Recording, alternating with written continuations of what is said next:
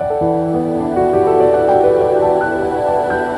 Albergue dos Silêncios, Episódio 12. Texto de Filipe Rissa e narração de Ricardo Correia. Ainda não tinha apresentado um conjunto unicamente composto por jogos point and click, também conhecidos por aventuras gráficas, um dos géneros mais menosprezados que consegue ter as melhores comédias em videojogos. Queria ter trazido mais cedo este género de jogos a este humilde espaço, concebido para mostrar os jogos que vocês provavelmente não conhecem. É na rede social do Elon Musk, anteriormente conhecida por Twitter, que faço a minha busca por videojogos em produção. Por infortúnio meu, tem sido complicado encontrar obras de apontar e clicar. Para facilitar o meu trabalho, podia dirigir-me à Eye Games e ver o que é que estão a produzir, ou a quem se associaram para publicar um videojogo, e cumpriria o propósito desta rubrica. Porém, a produtora já obteve um certo reconhecimento graças à sua fantástica série Blackwell, por isso já deve ter algum público atento ao seu trabalho. Resisti à tentação de visitar a produtora de jogos Point and Click e continuei a minha investigação. Sou teimoso, mas também paciente.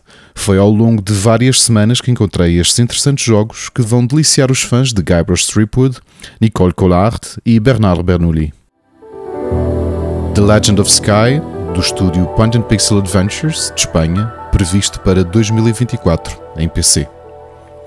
Esta aventura gráfica está a ser criada por Carl Moya, um apreciador do género. Aliás, The Legend of Sky não é o seu primeiro jogo, mas será o segundo do seu currículo quando for lançado no próximo ano.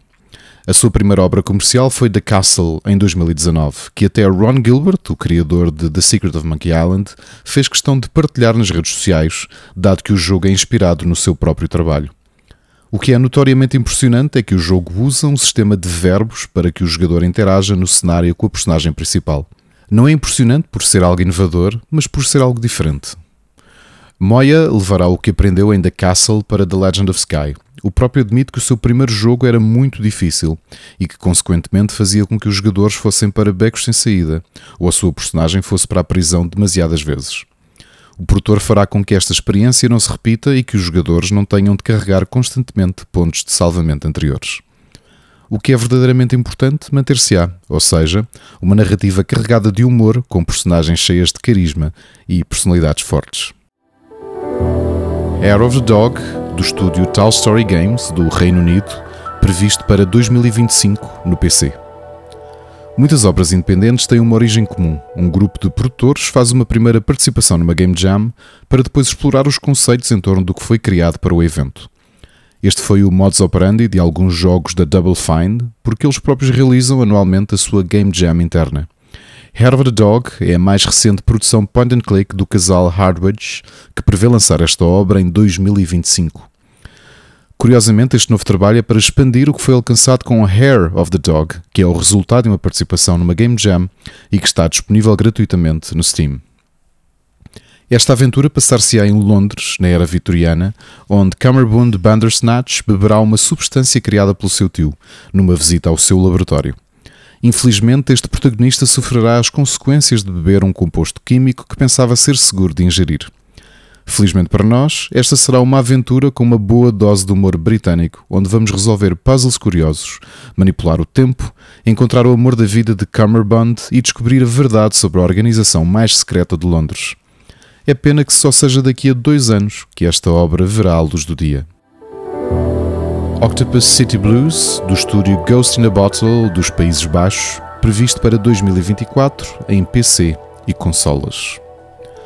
O jogo já teve uma janela de lançamento para este ano, ou seja, para os próximos três meses, incluindo este, mas o adiamento é quase uma inevitabilidade desta indústria, e por isso o interessante Octopus City Blues foi adiado para o primeiro trimestre do próximo ano.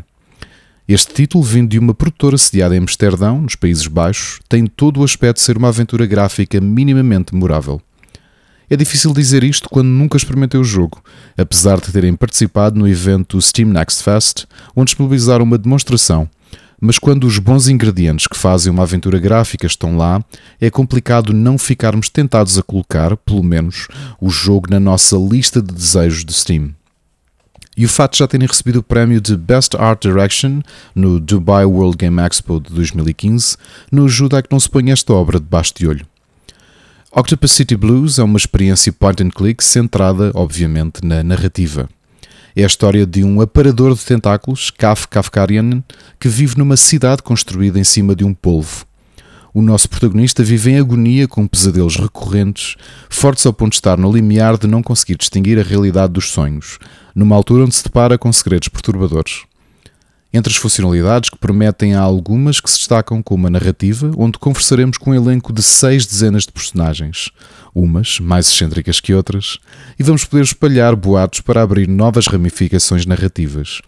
Mas é preciso ter muito cuidado com o que se diz, não devemos entregar uma mensagem à pessoa errada e também teremos de, eventualmente, gerir os níveis de stress da nossa personagem, algo que parece interessante na forma como poderá influenciar a narrativa. Agora resta esperar que o jogo não seja novamente adiado. Há aqui muito potencial para um bom título.